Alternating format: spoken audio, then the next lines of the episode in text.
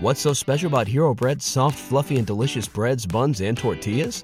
These ultra low net carb baked goods contain zero sugar, fewer calories, and more protein than the leading brands, and are high in fiber to support gut health. Shop now at hero.co. Everybody in your crew identifies as either Big Mac Burger, McNuggets, or McCrispy Sandwich, but you're the filet fish Sandwich all day. That crispy fish, that savory tartar sauce, that melty cheese, that pillowy bun. Yeah, you get it every time. And if you love the filet of fish, right now you can catch two of the classics you love for just $6. Limited time only. Price and participation may vary. Cannot be combined with any other offer. Single item at regular price. Ba da ba ba ba. Welcome once again, everyone, to a Baseball America podcast. I am John Manuel, joined today by Jim Callis, live via the magic of the interwebs and uh, GChat. So, Jim, welcome into the podcast, and uh, hope everybody enjoys this podcast. Obviously, a big project for us this week draft report cards. And I say this week, really the last couple weeks, Jim, I, I would say that draft report cards consumed my life. Yeah, they did for me too. You know, I, I actually took uh, the weekend off. I came down to beautiful Durham, North Carolina, You did. the draft report card issue, only because I got started on the project early, and it was still tough catching up. But uh, I think it's amazing how much information we cram into a six or seven point type or whatever it is that we run in the magazine.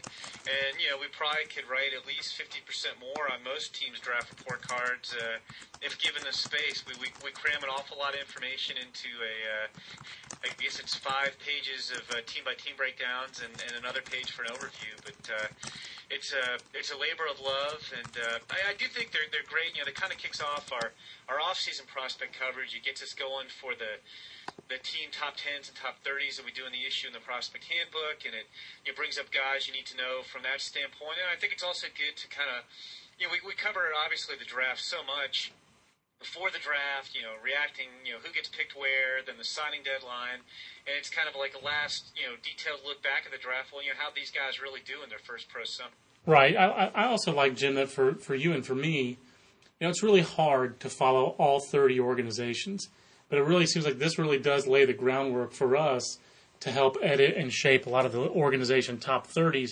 You really feel like, and I also like that you and I alternate National League and American League, because I really feel like it gives me a base to talk intelligently to every writer about their organization top 30s. I feel like I can do that anyway, but having talked to the scouting directors of all 30 organizations basically the last two years in depth, you know, at least a 30 minute conversation, if not longer.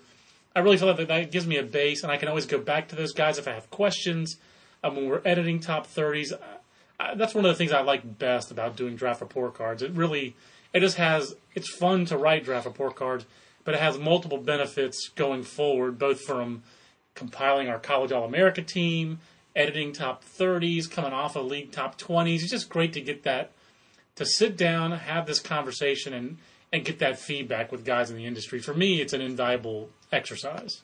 Oh, it's one of the, my favorite things to do. I mean, this will probably bring a, a chuckle out of you, but I mean, you know, for years I, I tried to do all 30 of them, and I didn't want to give up doing all 30 of them, and it just became too time consuming because I think if you, you go from start to finish, you know, from doing a little prep before you, you, you talk to a scouting director, to talking to the scouting director, to, to writing these up, I mean, it's probably a good, I don't know, probably close to two hours per team by the time you're done. And No know, doubt. obviously, two hours time per team times 30 teams is 60 hours. Uh, uh, it, it's, it's a very long time there. But no, I, you, I enjoy it too, and for exactly the reasons you said. I enjoy talking to the scouting directors.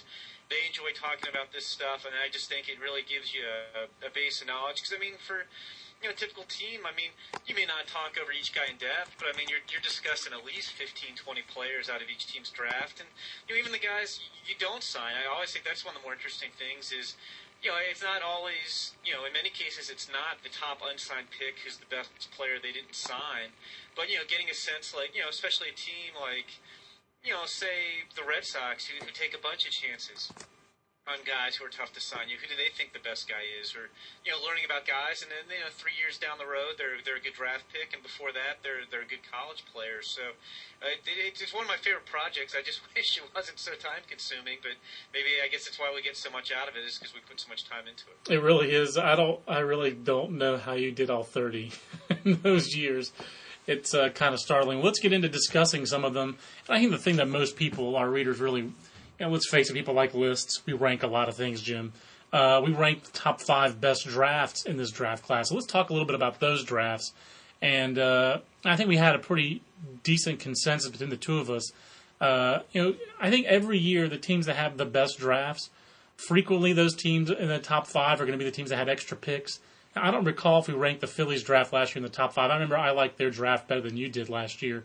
And a year out, I still like that draft for Philadelphia. Uh, but uh, you know, best draft this year was the Rockies, which had a couple of extra picks, but I wouldn't necessarily classify it as a bonanza of picks.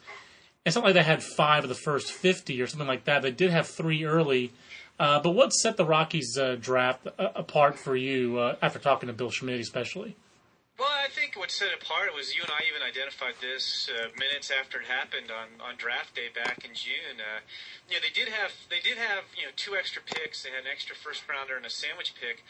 But but I think what jumped out for me with them is they got just tremendous tremendous values with each of those top three picks. They got guys who had no business being there for their pick based on how talented the players were. I mean, with their first pick at number eleven they got Tyler Matzek, and we discussed, you know, before the draft, it was unclear where he was going to go.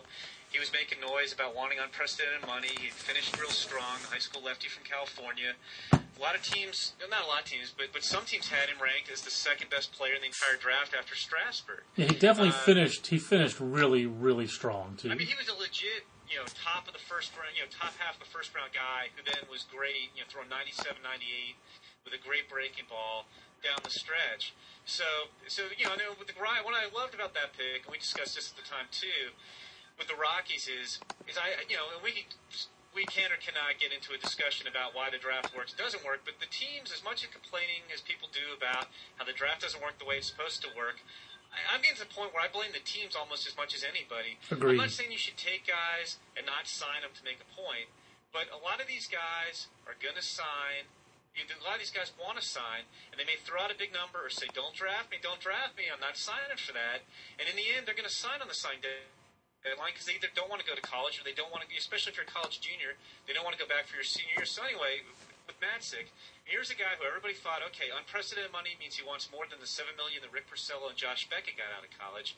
And the Rockies, you know, aren't a, a big revenue team, but they were smart about this. They had two extra picks coming up at 32 and 34, so if they don't sign Matzek, it doesn't blow their draft, and instead of negotiating all summer, or even really, I, I don't think the negotiations on Matzek really lasted more than a day or two.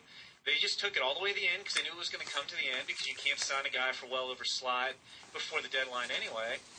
And they offered him, you know, they got him done for 3.9 million, and, and I, I would have definitely taken the over on that. I, I really would have thought Matzek would have gotten at least five million dollars. So the Rockies got a great value, and, and they took the best guy on the board, which enough teams don't do.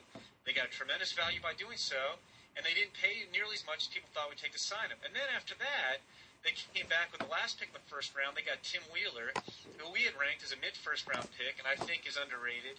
I think he's. Uh, a, you know, guy proved himself in the Cape League, came out, had a great junior year. Has some athletic ability. I don't think there's a huge difference between him and, say, A.J. Pollock, who went 17th to the Diamondbacks. Correct. Um, A.J. might be a slightly better athlete, and get a slightly better chance to stay in center field. But I think Wheeler's underrated in pretty much every aspect of the game. I thought that was a great pick at 32. And then two picks after that with the compensation pick at 34, they got Rex Brothers, who's one of the, the best lefties in the draft. College lefty. They're going to pitch him out of the bullpen. He's going to move really quick. Yep. And Rex Brothers was a guy we thought had a chance to go as high as 15th in the draft. We had him ranked as a mid first round pick. And you had kind of a tumbling domino effect where four of the first eight picks were taken because of signability over ability. What that did is that dropped Alex White of North Carolina out of the upper part of the first round. It dropped him to the Indians at 15. When he went to the Indians at 15, that's where guys like Eric Arnett and Rex Brothers were supposed to go. And then they kind of got, instead of going in front of this big group of athletic outfielders, they went behind them. So I, I really thought the Rockies got three of the top, say, 16 or 18 players in the draft uh, with, with picks 11, 32, and 34. And they, they said that they're also very excited about a guy named Nolan Arenado, high school uh, third baseman from California.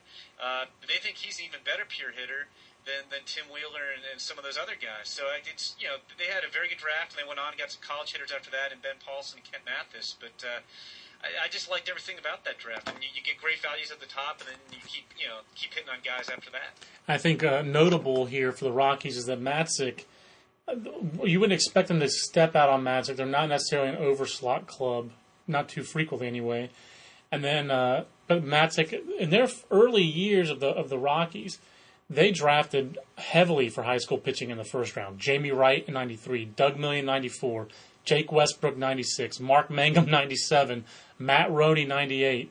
Uh, those are you know four of their first seven or eight first round picks that they drafted were high school pitchers. They hadn't drafted a first a high school pitcher in the first round since 1998. There was a supplement uh, that they signed in 2000. I was about to say in 2000. I, I threw in that they signed in 2000. They had that experience with Matt Harrington, the worst draft holdout of them all, where it was bad for them and bad for worse for Matt Harrington. Um, and that obviously did not work out. And uh, I, I, don't know if they were stung by that. Uh, that was Bill Schmidt's first draft as scouting director, if I'm not mistaken and uh, they have never drafted a high school pitcher in the first round since then. They had a supplemental pick in Chaz Roe, but and he hasn't necessarily worked out. But they stepped out of their box a little bit, and I think it really helped. I think I'm thinking of the Indians as another organization, Jim, that I think has a very strong philosophy of how they like to draft. And in my opinion, it's a little conservative. I respect those guys, but I think they usually they're, they're, they err on the side of the college bat, and uh, hasn't always worked out for them. You know, Trevor Crowe's an example. I know people were on Trevor Crowe. I think you recall I was never on Trevor Crowe. Uh, never understood why Trevor Crowe was the big guy to take. People wanted to be falling all over themselves to take him in 2005. Um, I was much more on the Ellsbury train back then, and anyway, that's when I got right. There are lots I got wrong. Feel free to send those in to us at podcast at baseballamerica.com.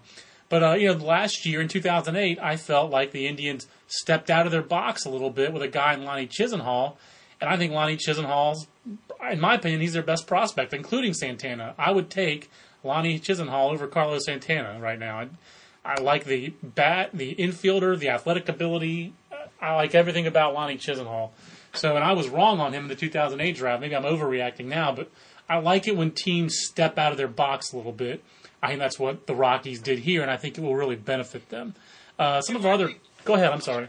I was just gonna say I, I do think the one mistake teams can make is to paint themselves into a corner. Right. Whether you're saying we prefer college players over high school players, or high school players over college players. There's only in any given draft in general, there's going to be 20 to 30 you know, really good players, you know, who are you know, longtime big leaguers to superstars, and then there's going to be about another 20 to 30 useful players, you know, who, who, who provide you some value.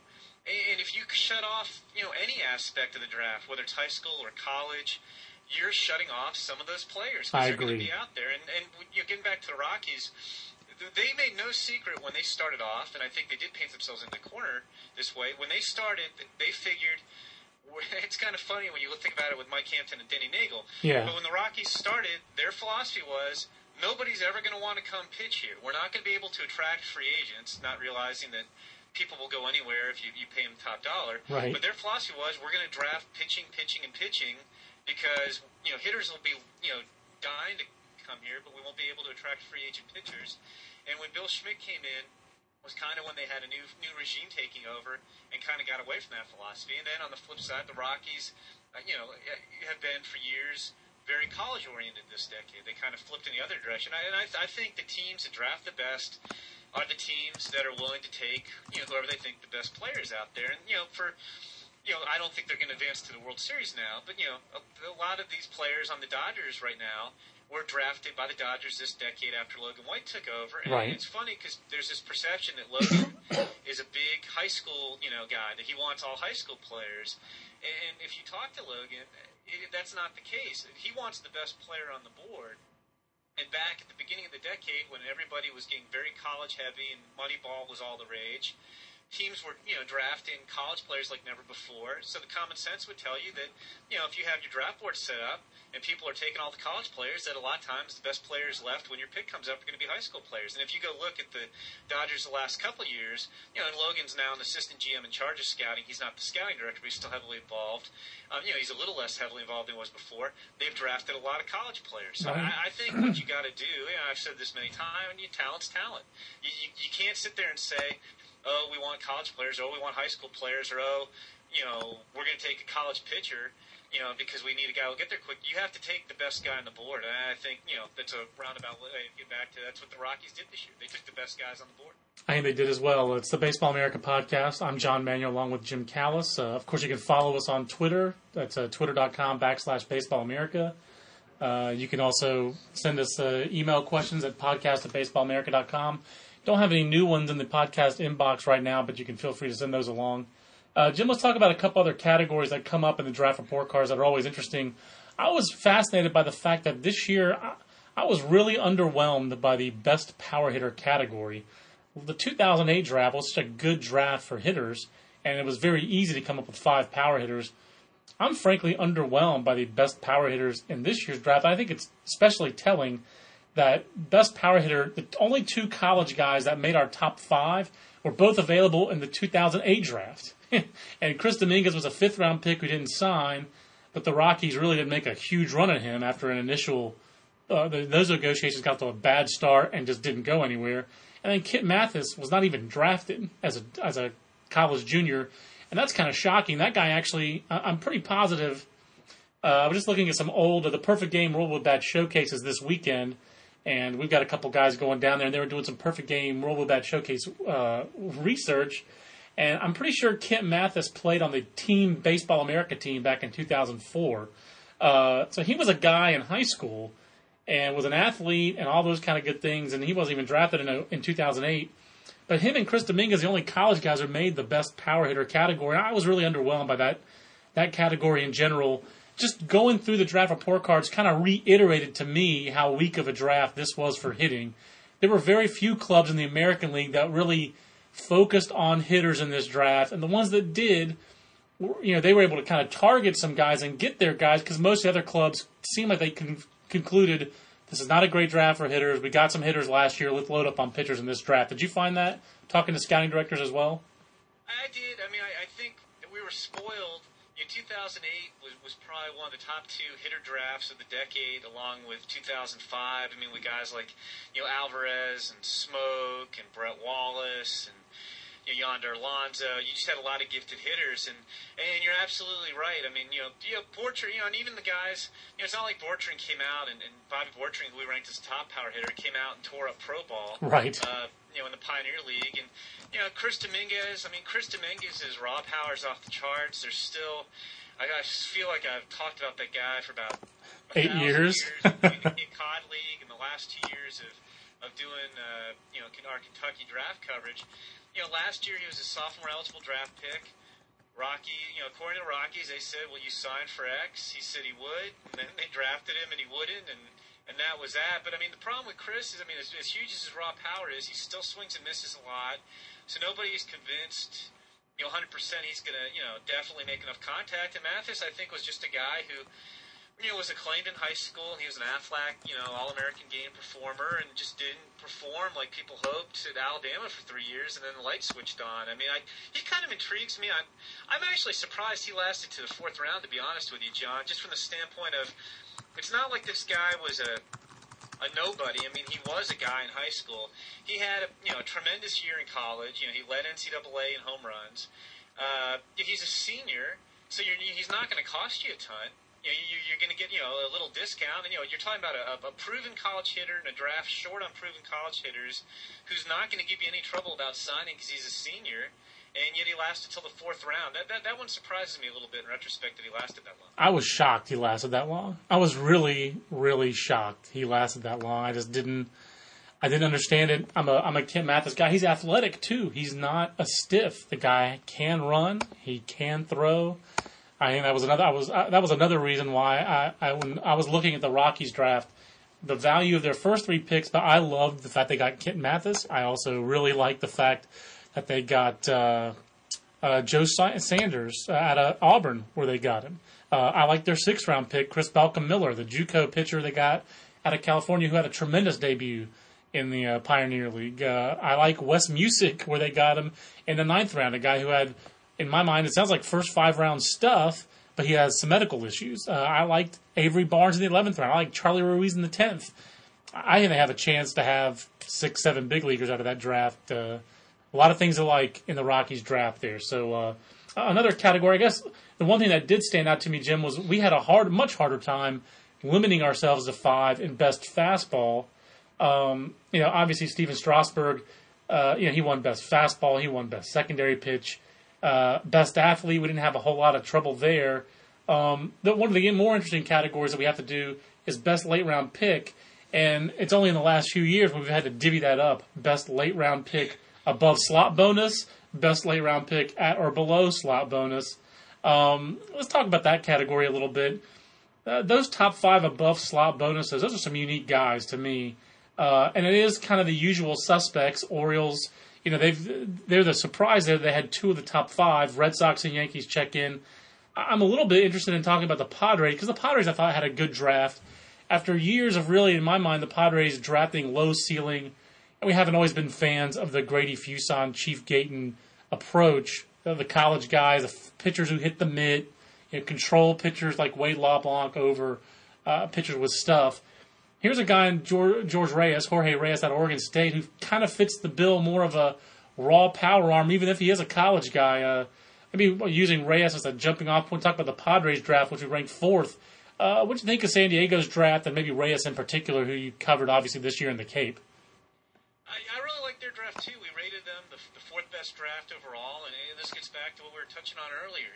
You know, I think you know, we talk about p- people, you know, painting themselves into a corner. I think the Padres over recent years probably had the smallest corner they painted themselves into. You know, they wanted a very, you know, narrow demographic, and it led to a bunch of lower ceiling players, which is what their system, you know, is filled with, you know, for the most part right now. And this year, they went in a total different direction. Uh, you know, they took a guy. You know, it, it's funny. The thing is, that they were so college oriented that I remember when they took Matt Bush number one overall in 2004, which you know was a, a, a, series of poor decisions that led them to Matt Bush. I, I remember Chief Gayton in the press conference, like saying, "We shocked the world today and took a high school player." And he was serious, like that was a big thing. Um, and this year they, they they went very high school heavy. I mean, the first round they took the best athlete in the draft, one of the best draft athletes in recent memory, in Donovan Tate. Um, and, but you know, he's a guy who, I mean, he's raw. I mean, he's not refined. Some guys wonder about the bat a little bit. Uh, even the Padres say, you know, his swing was probably better as a sophomore than it was as a senior.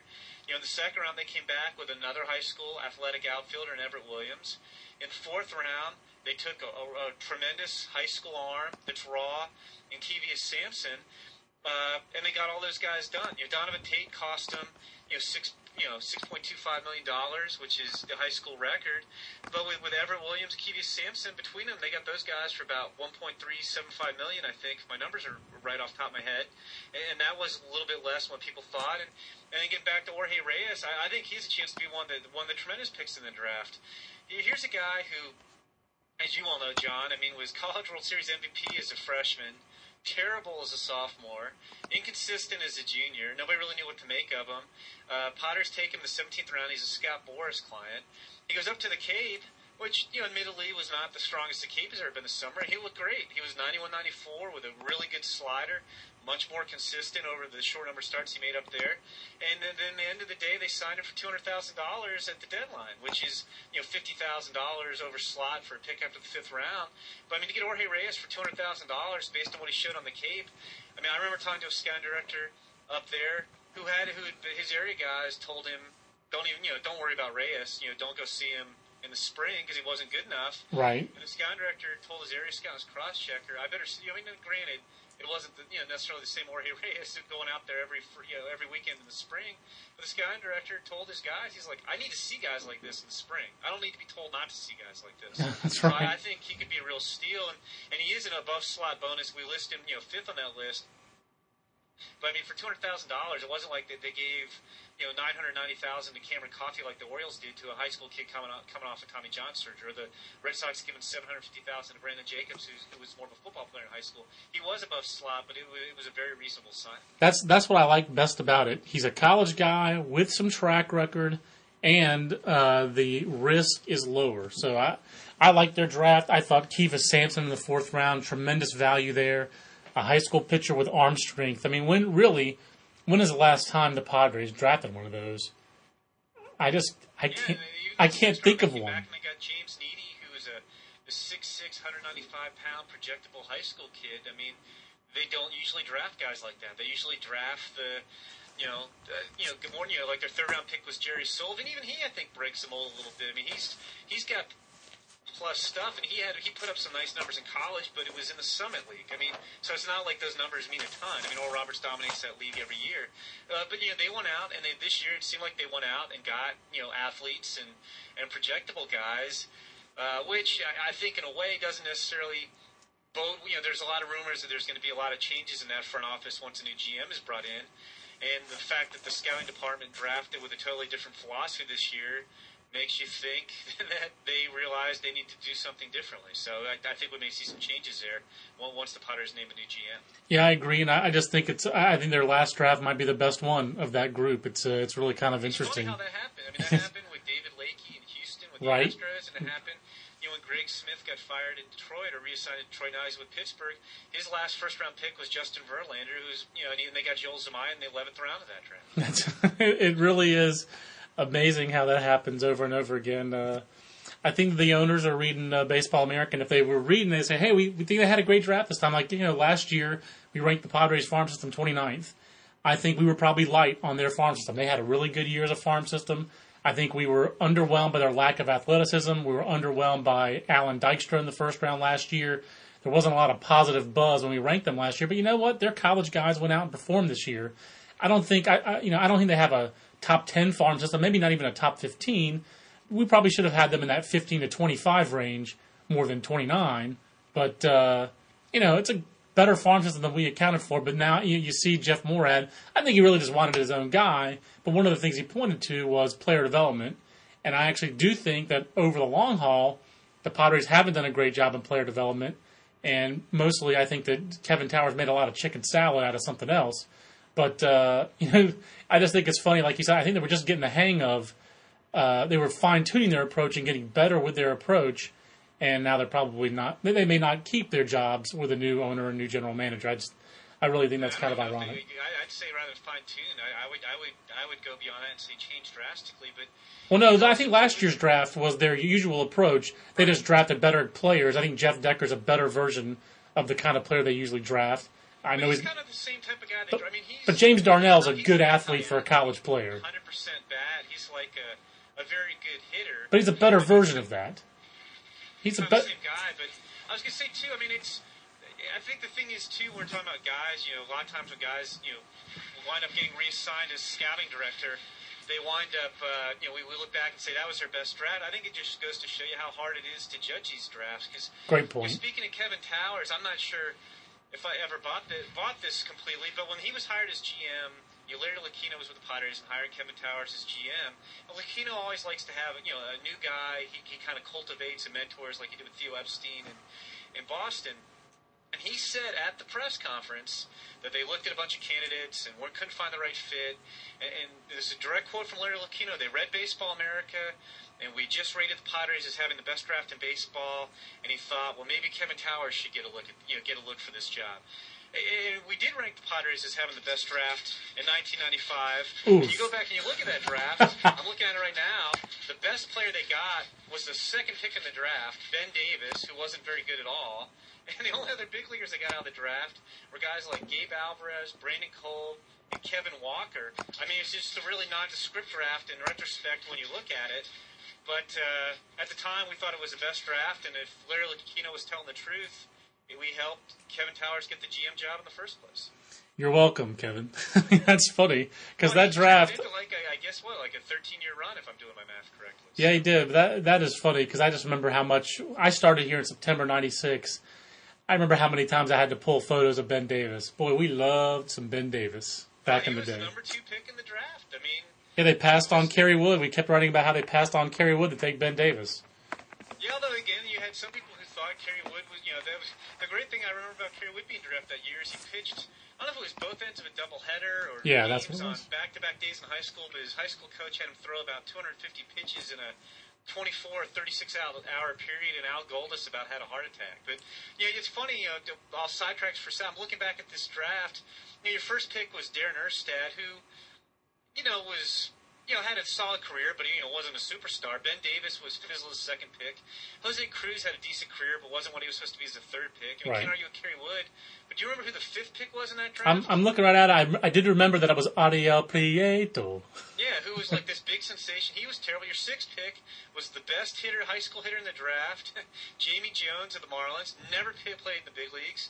And uh, and the, the one thing I guess I probably remember most of all about this draft is, is back then I, I was our college baseball writer. I was in Omaha. We used to do this uh, this big press conference with our Player of the Year, and we'd bring the All Americans who were in Omaha into this press conference out in Omaha, and we would pipe in the first round of the draft via MLB's conference call, they'd allow us to pump that in if the draft wasn't anywhere near what it was today being on TV. So Todd Helton, who was our player of the year, was there when and he, he that's how he found out when the Rockies called out his name. And I will never forget Todd Helton's just smile. He smiled like the whole day. He was so happy the Rockies, you know, that's your dream as a hitter, obviously, get drafted by the Rockies. How thrilled he was that the Rockies had taken him. And, uh, and, and, and that's probably my biggest memory of that day was Todd Helton just being elated that the Rockies had taken him. Even though it was at the eighth pick, you know, he, you know, well, he didn't go, you know, there's seven guys taken ahead of him. He probably couldn't have been happier if he was number one because he was going to go hit in Coors Field. Todd Helton or Roy Halladay, best career of the of that year's draft. Who would you take? I think if you put him in neutral parks, you might, I might take Roy Halladay, but I, I do think Todd Helton might wind up being a Hall of Famer when all is said and done. Halladay, you know, probably has more work to do than Todd Helton to, to finish that path to, to Cooperstown. Boy, I mean, you know, looking at this, we probably talked for hours about this draft. I mean, this talk about some another end of spread. You have Ryan Jaroncyk, the Mets took with the pick right behind Roy. Oh, I missed who, that. Who retired a year later, took his bonus money, went to college. He didn't go to college. He went to California Junior College to play football. I mean, Yeah, that guy was never serious about playing baseball. That's Yeah, so that's a that good was, story. That was just a, a disaster. You have Alvie Shepherd, who was Darren Erstad's teammate in Nebraska, who had an ERA of about six. He was, you know, and, and had predictable results. You had with back-to-back picks. Chad Hutchinson, the Braves took, didn't sign him. He went to Stanford and wound up having a star-crossed career, two sports. And right behind him, the Yankees took the University of Texas's quarterback and Shea Morenz. So it's uh, it was uh, some crazy guys all over the place in that draft. That was, but you know, and then you go to the second round, and you have a couple of useful pitchers. Uh, Brett Tomko in that uh, round. Jarrod Washburn, a couple guys who had very long big league careers, and I would say those are productive draft picks. And Tomko was the first pick for the Reds that year. Uh, you had Mark Bellhorn that next year. And then one of the best players in this draft, you could argue him as the best player in this draft. I'm sure that his agent would, Carlos Beltran. I mean, Carlos Beltran was a second round pick of the Royals that year. Uh, you could argue him from the position scarcity, being a center fielder. I, I would take Helton's career over Carlos Beltran's career, but that's arguable for sure. Uh, Yeah, I'd, I'd probably take Beltran because of position scarcity. And I, but uh, but you're right, you know. And again, I mean, Beltran. The interesting thing about that one is he is far and away the best pick, and I guess Javier Vazquez might be the second best pick out of Puerto Rico. Yeah. since Puerto Rico went into the draft. Yeah, no doubt. Far and away the best uh, Puerto Rican draft pick. It's the Baseball America podcast with John and Jim. Jean et Jim. We should we probably back 1995 unintentionally. we probably should uh, wrap up real quick. By a couple odds and ends that came up, Jim. I wanted to mention. Uh, most intriguing background is always a real fun one. But we like to uh, we have different ideas of what's intrigue. Well, we have different things intrigue the two of us, which is funny. Um, but uh, I think we had a slam dunk most intriguing background non baseball category this year with Wande Olabisi, the Padres outfielder. Why don't you explain a little bit about Wande Olabisi? Well, he, he's interesting on a couple standpoints. Just from a, a, a tool standpoint, I mean, he's got plus plus speed. He's got huge raw power. He's extremely raw to the point where he barely played three years at Stanford. But from the intriguing background standpoint, he's a, a he was born to a royal family in Nigeria. I, I believe he's a Nigerian prince. I believe that's Uh, later moved to Saudi Arabia, uh, which he represented in the 2000 Little League World Series, and also is a biomechanical engineering major at uh, at Stanford. In all the years of doing most intriguing backgrounds, I don't think we've ever had that combination before. No, that's uh, that's a pretty good combination. I on the other end of the scale, I like the fact that the Phillies' top pick, Kelly Dugan, that his dad's an actor director who works with whose last two big credits are that he directed uh, Adam Sandler in uh, "You Don't Mess with the Zohan" and Chuck and Larry. I now pronounce you Chuck and Larry. So slightly less regal background for Kelly Dugan, but I think people are more familiar with Kelly Dugan's dad maybe than they are with the uh, Prince of Nigeria. And then a lot of a lot of interesting baseball relatives. Mike Yastrzemski, Jake Porcello, I think is interesting. Uh, Harold Baines Jr. and a couple others I think that are uh, n- notable. But uh, well, I, I want to throw two more of my favorites. Though, go ahead. I, you, I think you like the baseball relatives more than I do, and I like the non-baseball relatives more. But uh, you got Virgil Hill, who's a sixth-round pick of the, of the Cardinals. He's a guy who can really run. His mother, uh, Denean Howard Hill, won a silver medal in the '88 Olympics in the relays. I love I love Virgil Hill. I love the Virgil Hill background. I argued for it last year. I think you like your background guys more than you like mine. That's the that's, that's the point. True. And his father, Virgil Senior, uh, won a, a, silver medal in the Olympics in boxing, and later held some light heavyweight and cruiserweight championships. And then my my other background I really liked was Wes Luquette, an unsigned catcher. That's a good one. I like that one. LSU. He's the, the grandson of the Tabasco tycoon Paul McIlhenny, and he's also uh, a star quarterback at the Isidore Newman School, which is where Peyton and Eli Manning uh, were star quarterbacks. So. See, that one doesn't give me as much the like what high school they went like to, but the Tabasco fortune is, is awesome. I love the Tabasco, Tabasco fortune. Manning high school quarterback. So. Uh, I will also I'll throw in that Trayce Thompson is the son of Mychal Thompson, who of course was a, a six man on a couple of Lakers uh, world uh, world championship teams in the NBA, and I think he's got a brother and a sister playing college basketball. I think it tells you that this kid not just an athlete who plays baseball, he's an athlete who loves baseball. He had an NBA dad and two siblings playing college basketball. He probably was encouraged, had every opportunity to play basketball, but this guy wants to play baseball. He's one of the reasons I thought the White Sox had a potentially really, really good draft. Jared Mitchell, Trayce Thompson, a couple premium athletes. Uh, that said, I think the White Sox aren't going to top last year's draft with Gordon Beckham at the number eight slot for a long time. Going to be hard for them to top that one. So, great podcast. Thompson was a nice get for them too, John, because he was a guy who's supposed to be somewhat difficult to sign. He was going to UCLA, which a lot of times keeps its players. Right. And and the and the White Sox, not that they went crazy, but the White Sox almost uh, never go over slot and they went over slot to, to sign him. Their slot was around five hundred ninety six thousand, and the White Sox for them made the big step of going twenty nine thousand dollars over slot to sign him as a as a mid second round pick. I, I, if they had signed, I don't know why the twenty nine thousand made a difference, but apparently it did. If they'd signed Bryan Morgado, I would have been uh, really. I would have pushed for their draft to be in the top five. Uh, I didn't necessarily think they got uh, a real uh, a pitcher that I really truly get on board with to put them in the top five. Doesn't mean that they won't, but because Kyle Bellamy will probably move quickly to the big leagues. Uh, I do like David Holmberg. Uh, how that was a good draft for them. Uh, Ryan uh, Buke has a chance, or Buck, whatever, how you pronounce his last name. He's got a shot too. Was he really? He was my eighth round pick, I think. Yes. Oh, they, you took him in the same round as Doug Laumann, so. Uh, or maybe seventh round, because I think I picked behind the White Sox. Oh, then you probably took him in the seventh but round. You're right with Mor- Morgado. I mean, there's another guy in the Cape who is kind of like Jorge Reyes. Right. Uh, had a very inconsistent uh, spring as a draft eligible sophomore in Tennessee. I mean, he's got he's over it, but he has Tommy John in his background. He hasn't as much success as Reyes, but as a, as a power arm lefty, he went in the third round and was really really good on the Cape. And the White Sox uh, at that point, uh, you know, you know, they, what, you know, we forget, you know, over the summer before the deadline, they traded for J.D. Peavy. Right. They picked up Alexis Rios' contract, so there went all their extra money. And they would not. I think Morgado was signed for. He wasn't going to sign for slot, but I think they could have signed Morgado for five hundred thousand dollars. I don't think they could have gotten. And they weren't willing to go over slot to get him, and I, that may be one they regret next I, year. I so they were. Morgado pitches like he did on the. He's going to be a first round pick. They were willing to go over slot, just not, I think, as far as Morgado. But then the, the, the wanted them to go. But I, I think you hit on the big reason. When when you're an organization, in my mind, that's drained some of your. I mean, they, they traded Dexter Carter, they traded Aaron Poreda, they traded Clayton Richardson. they traded some of their top pitching prospects. Not that Dexter Carter's any great shakes, but he was having a good year in low A. Uh, you know, outside of Daniel Hudson, I can't think of and who made the big leagues. I can't think of an impact arm in their system. I thought, especially after trading Poreda and Clayton Richard, they needed an impact left-handed pitcher, and they didn't really get a power lefty arm in this draft class. And I thought Morgado fit their needs, would have been a guy I would have stepped out on. But you know, I don't know what those negotiations were like. I know something about it, but I wasn't there. I don't know what their budget is, so hard to criticize. Just if they'd gotten Morgado, they would have been in my top five for sure. So, yeah, I think if they got him too, I mean, if they'd wanted to, I mean, this is a team that their bullpen was kind of really, really shaky this year. They could have pushed if him. you wanted to move him as a reliever, he could have gotten to the big leagues very quick. I mean, you and I may disagree on this. I'm not convinced that Bryan Morgado is not going to be better than Aaron Poreda.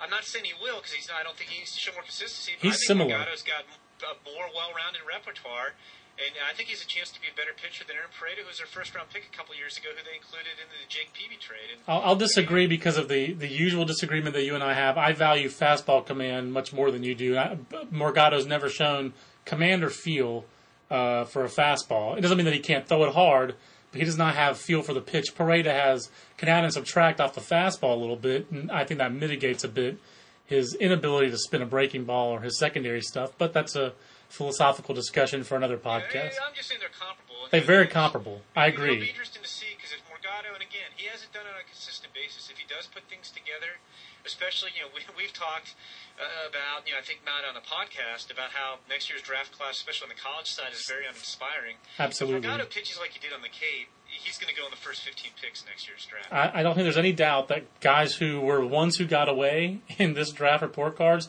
like Levon Washington, like Jake Eliopoulos, like Bryan Morgado, those guys, and James Paxton, those guys are going to be significant factors in the 2010 draft. Uh, there's no doubt about that. Uh, there's a lot of those guys who got away in this year's draft who will be factors again next year. So we're over the 40 minute mark. Gonna have to wrap it up, Jim. But uh, we could do next time. We'll talk about the 1996 draft on the next on the next baseball one more thing. John. On the ones who got away, you just mentioned. I think that the ones who got away usually have more of an impact three years down the line because it's the high school guys who are the better players usually because most of your college players do sign.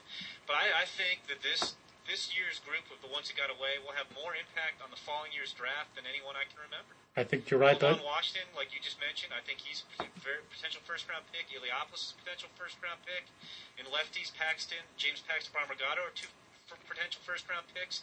Sam Dyson, who went back to South Carolina, Yeah, Sam sophomore, Dyson. He's a potential first round pick. I, I forgot about Sam Dyson. I, So I mean, there, there's five potential. I mean, the, the, granted, the odds are that they all aren't going to go that high, but there's five guys who could have been signed this year who are going to be in next year's draft who could be first round picks. I will And honestly that's, be- that's highly unusual. I will honestly be shocked if all five of those guys are not first round picks because the college class next year is, is brutal. I'm sorry, it's it's brutal, and if those guys, I'll be stunned if all five of those guys aren't first round picks. I know not a lot can happen between now and June, but those guys are first rounders for me for next year. So, but if anyone listening to this podcast who's ever been on the phone with Jim will understand how hard it is to get off the phone with Jim when you're engaged in the conversation, and it's the same thing with this podcast. We could definitely go on for a long time. It's a lot of fun, Jim. Thanks for uh, thanks for calling in from uh, Winnetka. We appreciate it.